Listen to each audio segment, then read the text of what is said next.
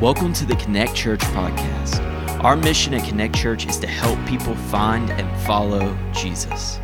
For more information on who we are and how we're doing just that, visit myconnectchurch.cc.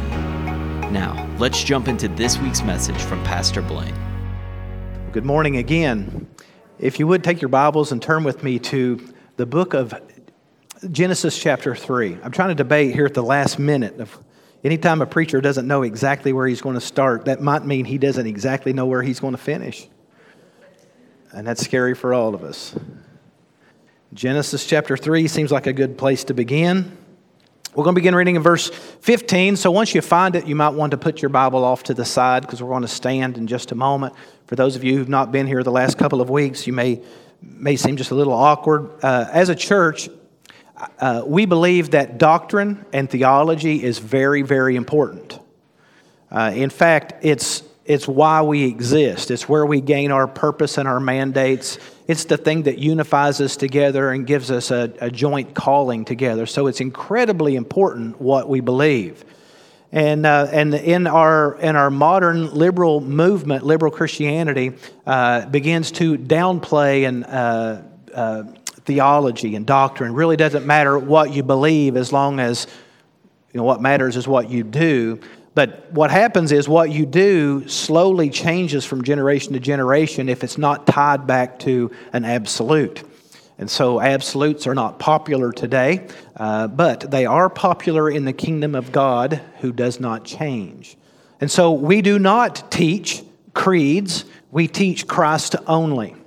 But a, uh, the Apostles' Creed is a very uh, formative um, creed that puts together, encapsulates absolute fundamental truths of what we believe from Scripture. Most of which, a lot of it's been destroyed, but most of this can be documented being used by the church as early as the second century. So, how long it's exactly been in existence, we're just not too sure, but we know that much of this has been used at least that long for the people of God to band together, knowing that brothers and sisters in the next city, in the next uh, community or province, and brothers and sisters around the world have this unifying declaration that we make together. And while we make this declaration together, we're doing two things simultaneously. We are pledging our allegiance to God's kingdom and to His truth, while we're also rejecting this culture, this nation, this kingdom, uh, and all that it promises or hopes to offer us. Uh, and so let's, uh, let's stand together, and we're going to declare and confess our beliefs together. And you just repeat with me. I believe in God, the Father Almighty, creator of heaven and earth. I believe in Jesus Christ, God's only Son, our Lord, who was conceived by the Holy Spirit, born of the Virgin Mary, suffered under Pontius Pilate, was crucified, died, and was buried. He descended to the dead. On the third day, he rose again. He ascended into heaven.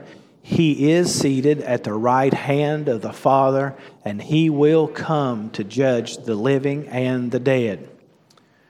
I believe in the Holy Spirit, the holy Catholic Church, the communion of the saints, the forgiveness of sins, the resurrection of the body, and the life everlasting.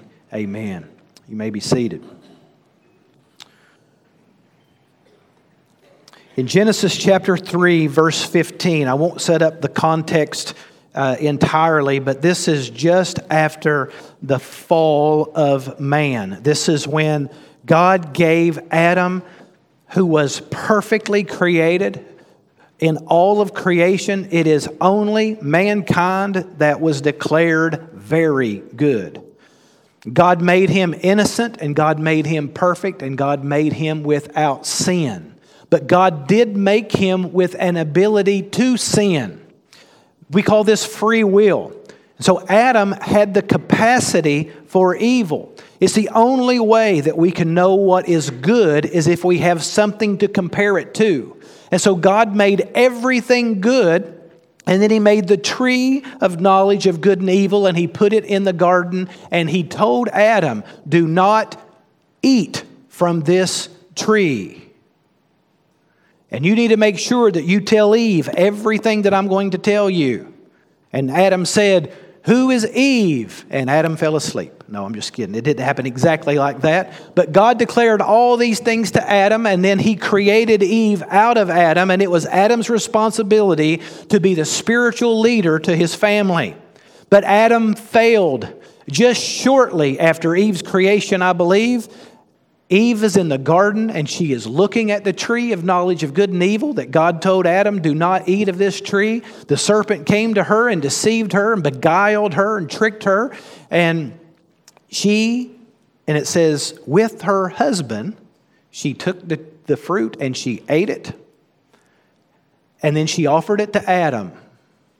And Adam, I do not know for what reason, it does not even matter. But Eve, we know, was tricked. Adam rebelled. And there is a significant difference between making a decision with your mind and logic and reason. There's a whole nother level of sin when you sin in your heart. Eve, maybe, maybe not, had been told differently. Adam knew better.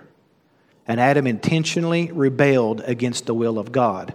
And from that moment, sin nature existed within the heart of mankind. And now, man was able, there wasn't something magical about the tree. There wasn't some divine potion that came from the fruit. It was the act of disobedience that opened Adam's eyes so that now, because he had been exposed to disobedience, he was able to see the difference between good and evil. But long before that, long before that, before God ever spoke, let there be light, God had already planned to send a redeemer to mankind before the foundation of the earth was formed, laid, or even thought. God had already declared that Jesus Christ was going to come and save sin, sinful men. All right, all of that. You get to the end of that story, and now every man that is born of Adam is born with a sin nature. Regardless of their action, we are born sinners. So, for those who might think that babies are innocent until they sin, or we teach children to sin as we model life before them, they are rejecting the sin nature that comes from Adam. So before you ever committed sin, you are already a sinner because of Adam's nature in us. It's very important doctrine, the nature of sin and how it go, emits from generation to generation to generation. Now, as fallen humanity, the sin nature is independent of sin itself. Now, we don't have to worry about that too much because it doesn't take us very long to sin. Even as children, we are very deceptive. You never have to teach a child to lie or to deceive. So, when God comes to the garden, this is the Godhead, comes to the garden, whom does he hold responsible? Adam. Adam. Well, I hid myself. I didn't want you to see me like this. Who told you you were naked? Well, now I can see it, good and evil. Now I recognize some things that I didn't recognize before. And so God begins to mete out the curse, the consequences of the sin that Adam committed. And he begins with the serpent. And he tells the serpent in Genesis chapter 3, verse 15, this will be the first place that we start today. He said, I will put enmity, that is, a, a, a difference of purpose, a contention. More specifically, I guess the best English word would be hatred, competition is a good word. This fighting, striving, wrestling match. I will put enmity between you and the woman. It was the serpent's encounter with Eve that beget the sin. So the contention will continue to be between the serpent and the woman, between your offspring and her offspring. He shall bruise your head, and you shall bruise his heel. So, what the Lord is saying here is that God is going to bring one from the woman's seed that will crush the serpent's head. The Son of God and the Son of a woman will destroy the works of Satan. It is easy for us to see it from this side of that prophecy, it was difficult for them to see it on the other side of Jesus. We have the story, we have the truth, we have the legacy, we have all of those things working for us. For them, they were sitting there trying to figure out well, we know at the end we win. How that will happen, we do not know. So we're going to go to Matthew chapter 1, verse 20. We're also going to look at Luke chapter 1, verse 35. Again, for sake of time, we're not going to look completely at context. You know it so well. I've thought about t- titling this sermon Christmas in April. When do you hear the virgin birth spoken of except in December, uh, Christmas time, except maybe in our church? Okay, Matthew chapter 1, verse 20. But as he considered these things, behold, an angel of the Lord appeared to him in a dream, saying, Joseph, son of David, do not fear to take Mary as your wife, for that which is conceived in her is from the Holy Spirit. Now, Luke chapter 1, verse 35. And the angel answered her, The Holy Spirit will come upon you, and the power of the Most High will overshadow you. Therefore, the child to be born will be called Holy, the Son of God. Now, the first verse that we read in Matthew chapter 1 speaks of the angel's message to Joseph to reassure him about Mary's pregnancy. The second verse in Luke chapter 1 is what the angel Gabriel said to Mary when he announced that she would give birth to Jesus.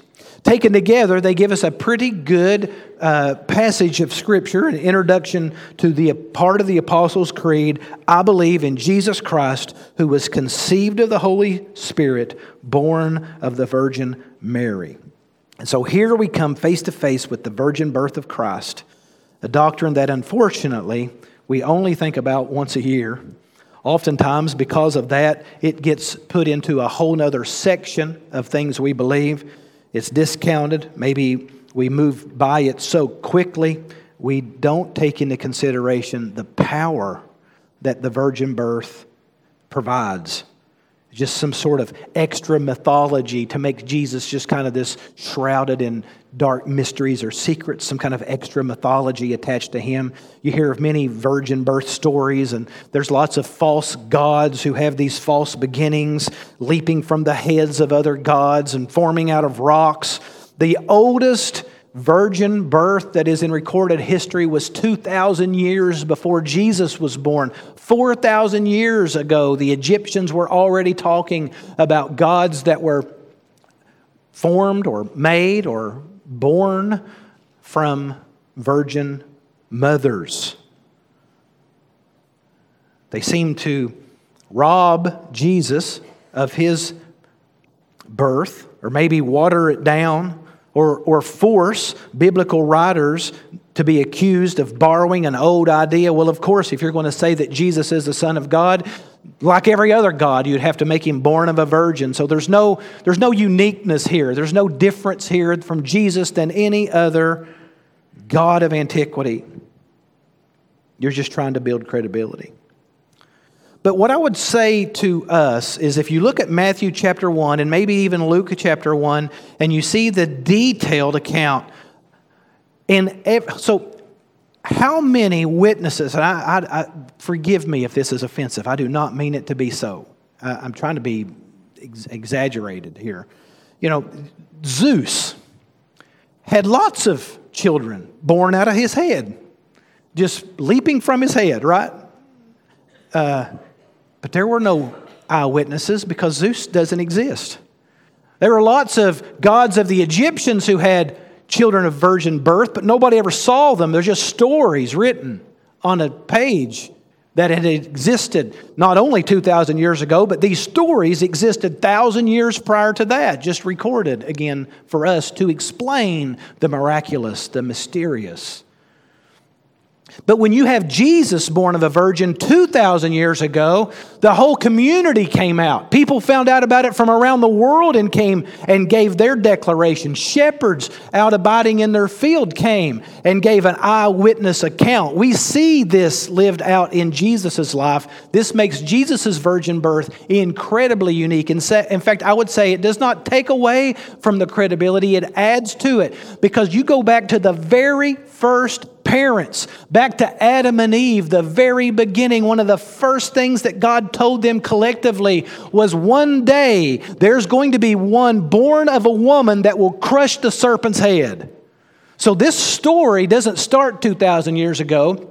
This story starts on day one. Jesus outdates them all, and Jesus outwitnesses them all. In fact, I would say there was only one other person who heard the curse that day, and that was Satan himself. And every time in his demonic horde of offspring that he produces upon the earth to draw attention away from forgiveness and draw attention away from God's miraculous truth, he plants in them this false narrative of a virgin birth, hoping to rob from the credibility of Christ. But to me, all it does is add to it. Because he recognizes the power of the virgin birth is the very power that will crush his head. And if he can remove that from our belief, if he can remove that from our doctrines, what would prevent us from questioning every other miracle in Scripture? Now, don't be too quick to just gloss over the virgin birth, because in the virgin birth, everything else holds together. It is the resume of the unique Son of God that qualifies him to even matter. I hear people say, well, we don't want to get tied up on all the things we can't understand. The virgin birth, mean, what difference does it make? It makes the resurrection doesn't matter if Jesus is not born of a virgin. That's how much it matters. That's how much it matters. The virgin birth, then, is an essential, fundamental truth. And if, if you deny the virgin birth, you are not a Christian. Pure and simple. It is clearly taught throughout Scripture. We believe the Bible. To deny this miracle or to reduce it is to give the opportunity to do that with every other miracle. And the scripture must stand. Every word. God declared it in Genesis chapter 3, verse 15. Isaiah prophesied it 700 years prior to Jesus' birth. Matthew and Luke explicitly included in their gospels. And if you listen to today to liberal people, I'm not even saying Christians because they don't claim to be Christians, but those who are trying to rewrite history and, and to try to be Bible scholars without knowing who Jesus is, they will say, You have four Gospels, only two include the virgin birth. Only 50% of the truth of Christ even includes the virgin birth. Obviously, if it happened at all, it's not important. We hear this all of the time on the li- in liberal media, liberal newspaper, even people who call themselves Bible scholars who work at liberal universities. They talk about the virgin birth, if it even happened at all, does not matter. And they're stripping Christ of the virgin birth. And when you do that, you might as well strip the resurrection too. Because if you can strip the resurrection, then you can strip the second coming. Listen, I don't know why Mark didn't write about the virgin birth. I'll ask him when I get there. I'll ask him. Sure would make it a lot easier for us if he would have just mentioned the virgin birth. Mark, of all, you have one job. oh, wait a minute. Mark chapter 6, verse 13, Jesus go out and teaches. And while all these people are coming to Jesus, here's what they say. Here's what Mark said. That they got together and they said, Who is this man who is teaching like this? The son of Mary? They don't say the son of Joseph, they say the carpenter, the son of Mary. Well, Mark's writers, Mark's readers were of such that the son of Mary would not make sense unless Mark believed in the virgin birth, not the son of Joseph. John, why didn't you mention the virgin birth? I did. It's in verse 14 of the very first chapter. The word became flesh. Became, not was born. The word is ginomai. It's where we get our word generates. The Word of God, the pre incarnate Word of God, the Son of God, the only begotten of the Father, generated Himself in the flesh. He wasn't created, he wasn't born, he materialized as a man and dwelt among us. John did teach the virgin birth. Mark did teach the virgin birth, along with Matthew and Mark and everyone else who was qualified to write the testimony of the life, the ministry, the death, the resurrection, and the second coming of the only begotten of the Father, Jesus Christ. He is unique from being born conventionally for sure. And by the way, up until about 150 years ago, there was no debate on the virgin birth. And anyone who claimed any form of Christianity, be it in any Christendom, be it Orthodox or Catholic or Protestant or evangelical. Now, we might not agree on everything surrounding the virgin birth, but that Jesus was conceived by the Holy Spirit has never been debated until about 150 years ago.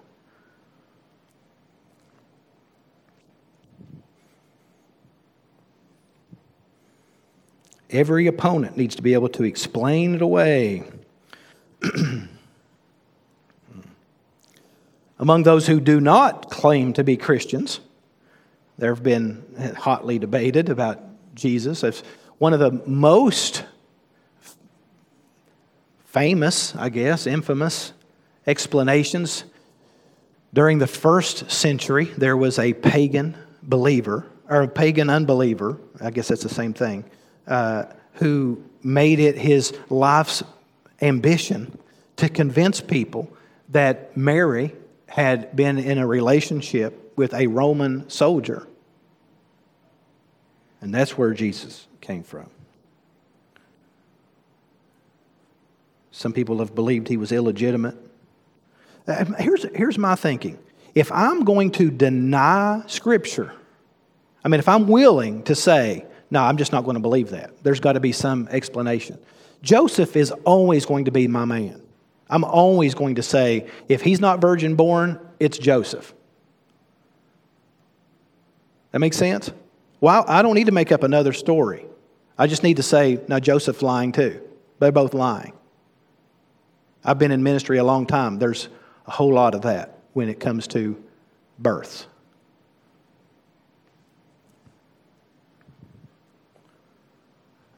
So why not just blame Joseph? Well, Joseph was ready to divorce her.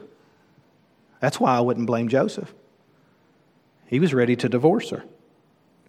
The virgin birth is the resume that qualifies every other miracle, especially the satisfying of the wrath of the Father concerning sin, the forgiveness of sin, and the resurrection, both his resurrection and our resurrection.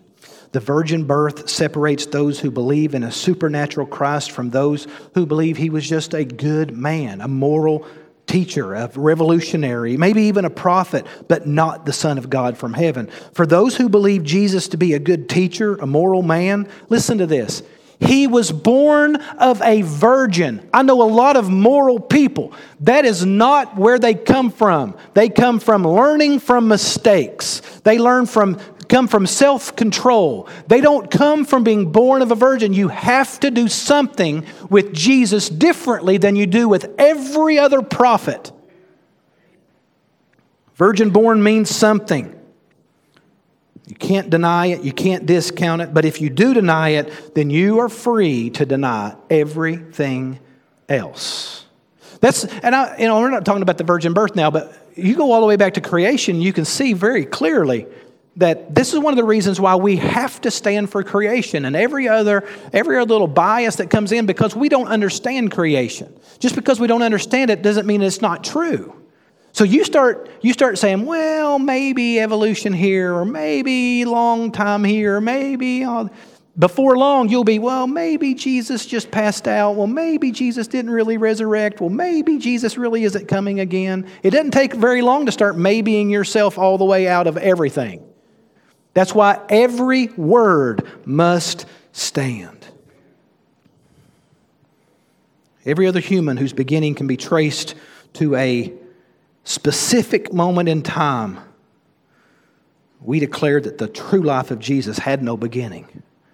No, no, no. He is eternal. His birth is not his beginning. He has existed forever with God the Father and God the Holy Spirit. He, this is an utterly supernatural claim that could not be made about anyone else. So, what do we mean that he was conceived by the Holy Spirit, born of the Virgin Mary? Well, first, one things I would want us to understand first is that in all of this, God is the initiator. God could have absolved himself from Adam, but he did not. He stepped right into Adam's mess and said, I'll fix this. It was God's prophecy.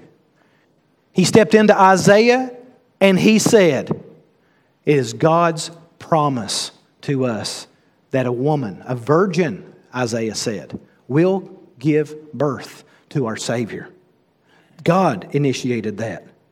God came to Mary through Gabriel, but it says that God sent a, a angel Gabriel to Mary. God sent the angel to Joseph. God is the initiator. Every bit of this is initiated by God, not by us. It is not our desire, it is His desire.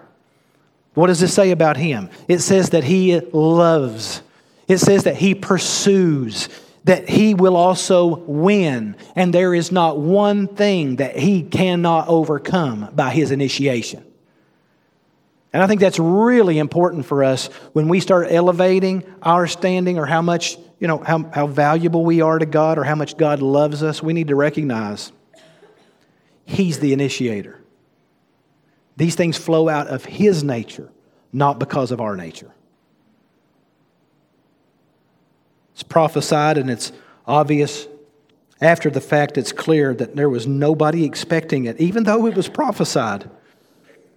Joseph assumes the worst until angel Gabriel appears. Mary is shocked, mystified by Gabriel's words. The Jews, even when Jesus, it, they didn't believe him, they didn't trust him.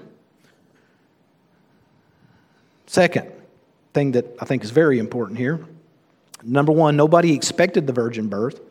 Number two, there was no man involved in the process, not Joseph, not a Roman soldier, no man. Number three, Jesus had a human mother, but Jesus had no biological human father. Now we taught, we say, I was taught growing up that Joseph was Jesus' earthly father and he had a heavenly father. But nowadays, I would even say with the onslaught just recently of the virgin birth, we need to be careful about calling Joseph the father of Jesus at all. We need to be careful, people understand. Joseph is not the biological father. In fact, Joseph, we don't know how much influence Joseph had at all. He's not mentioned much after Jesus was 12 years old. And this, one, this, this next point is very sticky, so if you're taking notes, be very careful writing this down. It's very important, though. Number one, Jesus is 100% God. He is also 100% man. People say Jesus. I, I hear people talking about you know uh, different different uh, different things about him being half this and half that. Jesus wasn't half anything. Jesus was as much human as he was God, and as much God as he was human. He's not a half human. He's not half divine. He is the God man One person possessing two natures God incarnate in human flesh. In fact, Scripture talks about him putting on flesh like, like you put on a shirt. Putting on a shirt, all it does is veil your humanity. This is what Jesus does. Jesus added humanity. He didn't. So let me explain it this way Jesus was omniscient. Jesus. When I say Jesus, I'm talking about the incarnate in flesh Son of God. Jesus was omniscient.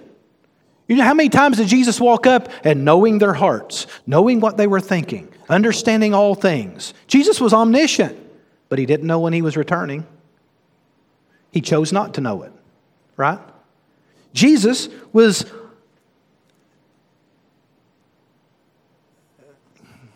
well, I guess it would omnipotent in that he is all powerful, right? Jesus is all powerful.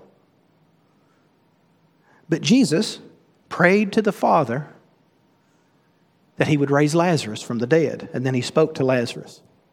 How often does Jesus pray? Jesus, all powerful, we find him praying most of the time. Right? He chose. He chose. Omnipresent. Jesus is everywhere all at once. But when he was veiled in flesh, he chose to limit himself to one place at a time. But when Jesus was on the Mount of Transfiguration, they were able to see him take off his flesh. And they saw him bright and radiant. And they said, Whoo! Never seen Jesus like that before. You remember in, well, we'll get there, we'll get there in a minute. Okay. So Jesus chooses to be, to be veiled by his flesh to veil his glory. Because, listen, I, I think Paul teaches us this pretty clearly. If Jesus had not veiled his deity while he was on earth, we would never have seen the Father through him. We would be glorifying Jesus, but Jesus' primary role on earth was to glorify the Father in heaven. It was to point us to the Father. The Holy Spirit today points us to the Son. The, fa- the Son points us to the Father. If Jesus had to revealed His glory to us and not veiled in His flesh, we would have never seen the Father. We would have been living, we'd have created shrines. Well, we have already. All over the world, we would have never been able to glorify what Jesus glorified. So Jesus veiled Himself in the flesh so that when you see Him, what? You see the Father. Beautiful. The next important thing about the virgin birth is that he is without sin. Luke chapter 1 verse 35, we read it, calls him the holy one. The word holy, hagios, it means to be complete, to be whole, to have no missing parts whatsoever, meaning that he will be born without any taint of sin. He has no inherited sin nature because he's not born of Joseph. The sin nature is not passed through Eve, the sin nature is passed through Adam. So now, Jesus, Paul calls him the second Adam, one who was born without a sin nature. Nothing in him that will cause him to sin. He is holy in the truest and deepest meaning of that term. There is no sin in him, there is no sin about him. So here's another way to say all of that. Whomever God uses to redeem us, number one, he must be a man. He must be our kinsman. This goes back into the Old Testament with Boaz being our kinsman redeemer. He's got to be of the same blood in order to be able to redeem us and buy us back from slavery, sin slavery. No angel could die for us. He is uniquely qualified. And in order to meet the last qualification, he must truly share our humanity. Number two, he must be infinite, meaning this a man could die for his own sin as payment, but he could not die for the sin of all mankind. We need God Himself to satisfy the wrath of God. You can't do it. You can't even pay for your own. It's too late. When you were born with a sin nature, you are immediately disqualified to pay any price for sin. Now, you may pay some consequences. You cannot pay any price for any sin, even, even the ones you're sorry for. Number three, he must be innocent. You know, there was a time in my life when I recognized that I was a sinner. By the time I recognize it, it is too late to do anything about the ones I've already committed. So a sinner cannot die for the sins of others. He must be innocent, he must be infinite, and he must be a man. With a virgin birth, guarantees all three requirements. So, moving quickly, what does that look like for Mary to conceive by the Holy Spirit and then give birth? How could God, who is without limits, shrink himself somehow to be a microscopic speck inside of Mary? Well, here's my answer I don't know. How did he say, let there be light? That's what qualifies it as a miracle. You can't explain it. Don't try to figure it out through science because these answers don't belong to science. And by the way, I have a scientific mind. I love science. But science cannot answer miracles. I do not understand why we feel like we have to explain miracles away using science. Miracles, by nature, works around those things. God is not bound by our natural scientific laws. He circumvents them sometimes to accomplish His purpose. We have a word for them miracles. We don't have to explain them away. We don't know. So that's my answer to that.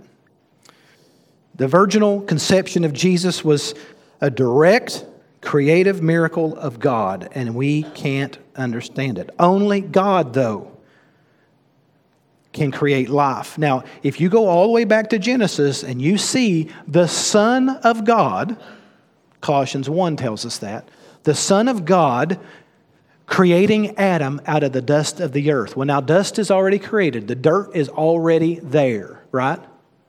Well, how much harder is it for him to take that and just place it inside something he already created? Well, it's pretty simple. I don't understand it. But if I'm willing to believe this one, this one's easy to believe.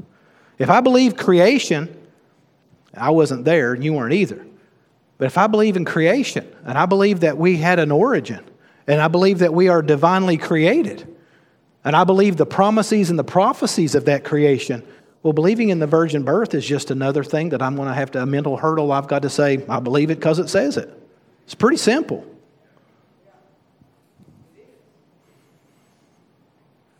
Now, there in the Old Testament, there are lots of accounts where God opened the wombs of barren women. Many, I won't even go into all of them. But, but women who had gotten up into years and God opened their wombs. Now, that's difficult, but that's not impossible. When God told Mary, You're going to give birth, she said, What now? I've not even I've not been with a man. She doesn't she doesn't say that she's a virgin, although we know that she is she goes one step, in my mind, one step further in that I've never been, I know how that happens, I've never been with a man.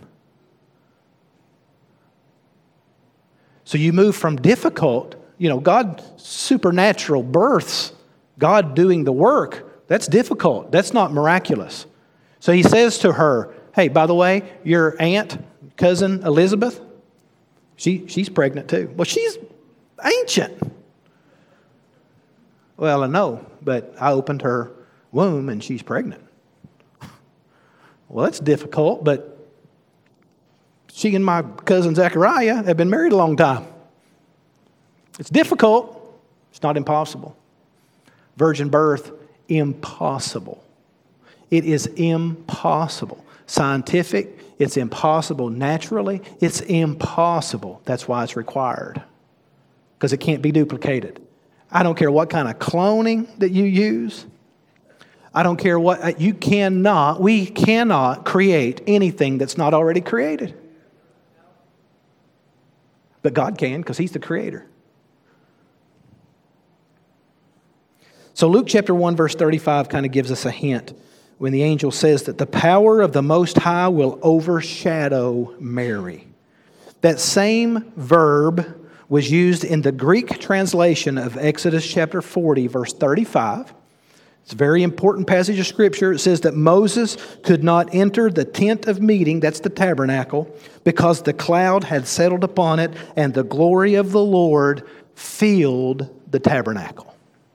That's the same Greek word as the angel uses for Mary, that the Holy, the Spirit of the Most High will overshadow you. It's also found in Psalm chapter 91, verse 4, when it says that God will cover you with his feathers, and under his wings you will find refuge. Cover.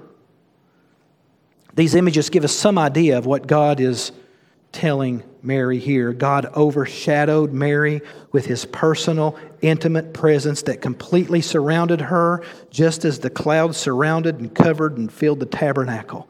And this was completely and utterly non sexual encounter.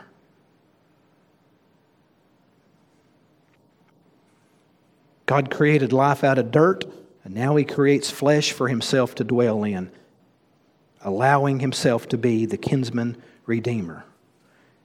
He says, I must be one to save one.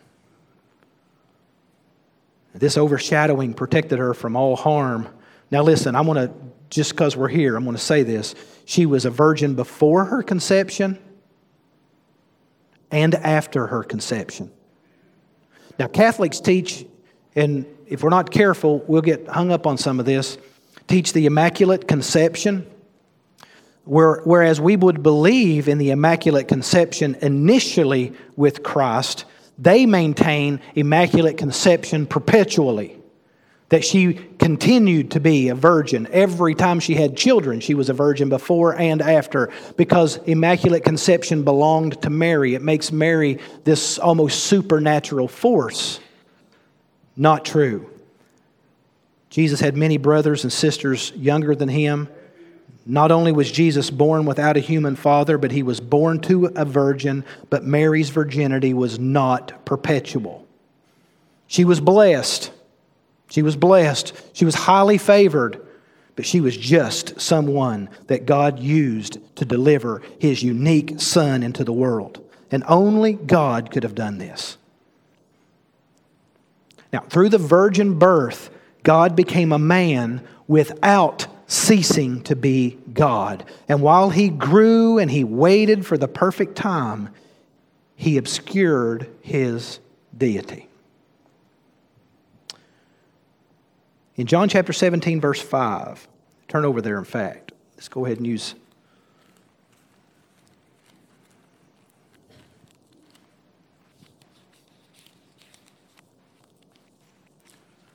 John chapter 17, verse 5. I want you to listen to Jesus' words.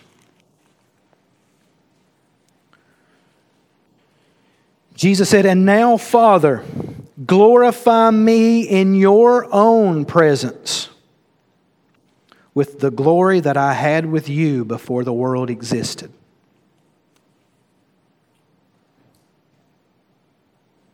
Jesus is simply asking here to be able to manifest his deity before the Father, they could share in that glory just before the cross, just like they had done from eternity past together. Well, the virgin birth is nice, but it really doesn't matter.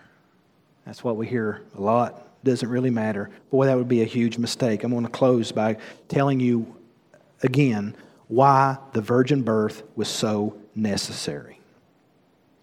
Number one, the virgin birth protects the deity of Jesus Christ. If Jesus had been born of a human father, Jesus would have inherited the curse of Adam's sin.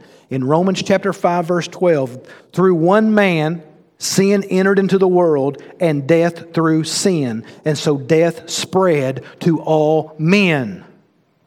Absolutely right.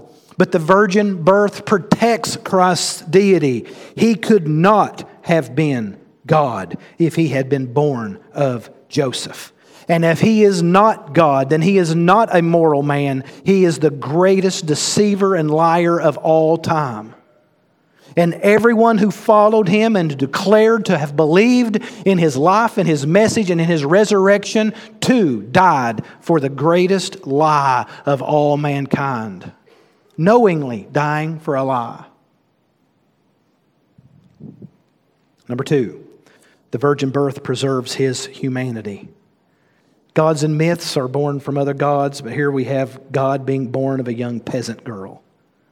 God had to become flesh and dwell among us. He couldn't just appear on the screen. Jesus couldn't just, where did that guy come from? Who knows where he come from? Because he had to have been born. If all the time we want God to just appear. Why didn't God just appear? Why did God why did Jesus have to live 30 years up to his first miracle? Why did he why couldn't he just have stepped onto the scene?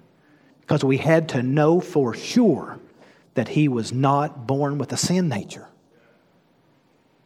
So that we could know for sure that he was qualified to love us and to forgive us and to rescue us from our own humanity. That's why there is salvation in no other. You're not saved by good works. You're not saved by good morals. You're not saved by getting, getting it right finally. You're not saved from enlightenment or by enlightenment. You're not saved by being a better version of yesterday. You can only be saved if you trust in the virgin birth and uniqueness of our kinsman redeemer, Jesus Christ. It's just the only way to satisfy the wrath of the Father for our sin. If Jesus had escaped the birth process, then we could not have a high priest who understands us. According to Hebrews chapter 4 verse 15, we do not have a high priest who cannot sympathize with our weaknesses, but one who has been tempted in all things as we are, yet without sin. The fact that Jesus was born just like us and lived the same kind of existence that we do means that he understands everything that we're going through, and yet, without a sin nature, there is no sin that abides with him, which gives him the opportunity to advocate before, with, for us before the Father. He understands us. Number three, this is new. The virgin birth probs, solves a major, major problem. In 2 Samuel chapter 7 verse 16, God makes a promise to King David. This is the promise. And your house and your kingdom shall be made sure forever before me. Your throne shall be established forever. This is where God declares that Jesus, the to be Messiah, we don't know his name yet, but that he will be a descendant of David and it will qualify him to be the king on David's throne. It's incredibly important. You go to Matthew chapter 1 and you will be able to trace for those who trust in Joseph's genealogy, even though he's not biological, he is still in the written record as Jesus' earthly father. He has his direct line. That's why Joseph, scripture is so clear that Joseph has to go back to Bethlehem because that's where his family come from because he is a descendant of King David. You go back to Luke chapter 3, which is Mary's genealogy, goes right through King David. So whether you look at Jesus or you look at Mary's side or you look at Joseph's side, King Jesus is the only one there qualified to be the king from both. But there is a significant problem that arises. Significant problem. Jeremiah chapter 22, verse 30. It's kind of hidden there. But there was a man in Matthew chapter 1, verse 11, in Joseph's genealogy, there's a man there named Jeconiah. So evil that God placed a curse on him. Here's the curse. I'm going to read it. Jeremiah chapter 22, verse 30.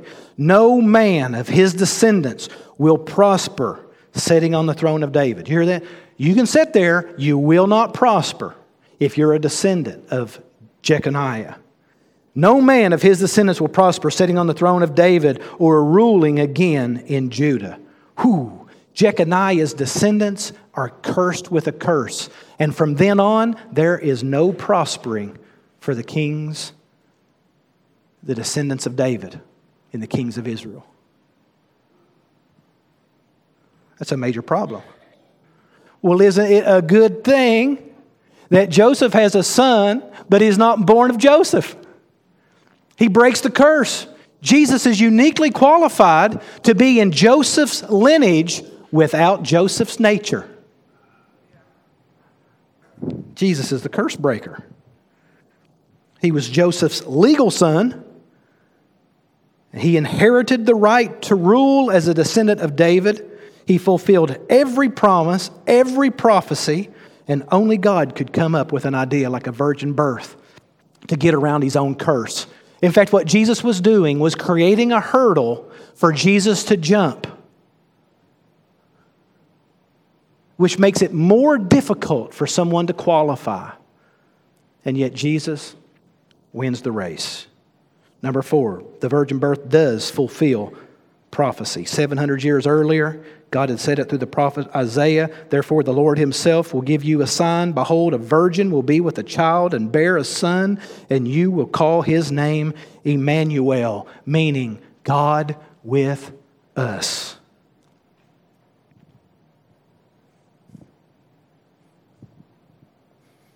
Now, listen, this is incredibly important. I'm going to pull everything to a close here.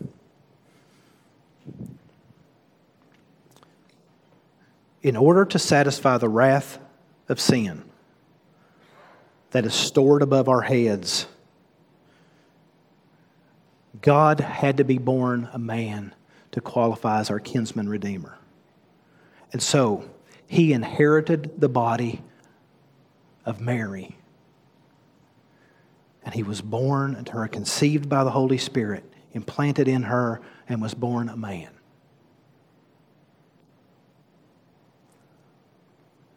This overshadowing, this covering, this protection, this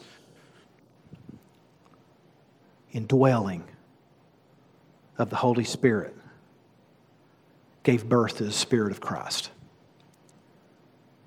which is not unlike what we experience when we give ourselves to the Son of God in complete surrender.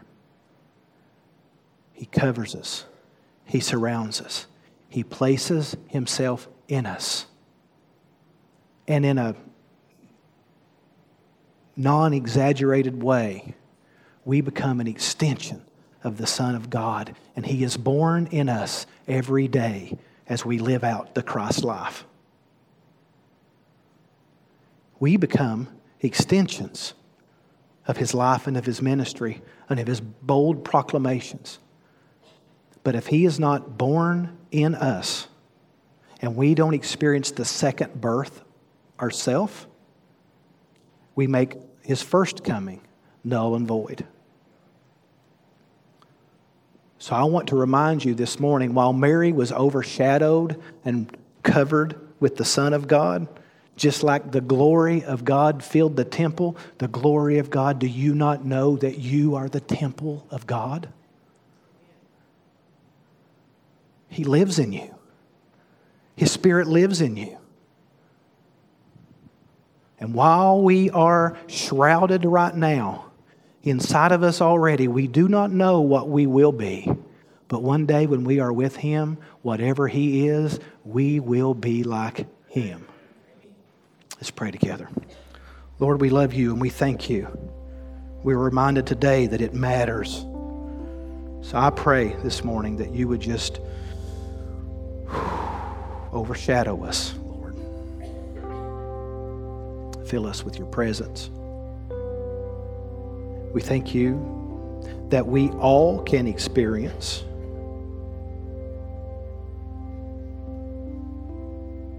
a recreation. While we are born with a sin nature, we now have a spiritual nature. And I pray, Lord, as we wrestle between our flesh and the spirit, I pray that we would be able to confess boldly who you are. And as we are reminded who you are, we can be reminded of the power that lies within us, not that comes from ourselves, it is initiated directly from you. Not of us, lest we would boast. So, Lord, as you are the initiator, what you have begun, you will complete. So I pray that you would draw men and women into yourself today. Lord, where there is sin in us, may we recognize that we have a sin nature. Not just we commit sin. If we're better than we were yesterday, we might have a pretty good opinion of ourselves. But help us to realize, Lord, that we have a sin nature that must be remedied by the one without sin. So I pray, Lord, that you would break our hearts. I pray that you would lead us to repentance, grant us repentance, that we might declare and manifest the Christ life while we have opportunities in this world as witnesses, bold witnesses to the nations of who you are. In Jesus' name I pray. If you need help finding or taking your next step, send us a message at hello at myconnectchurch.cc.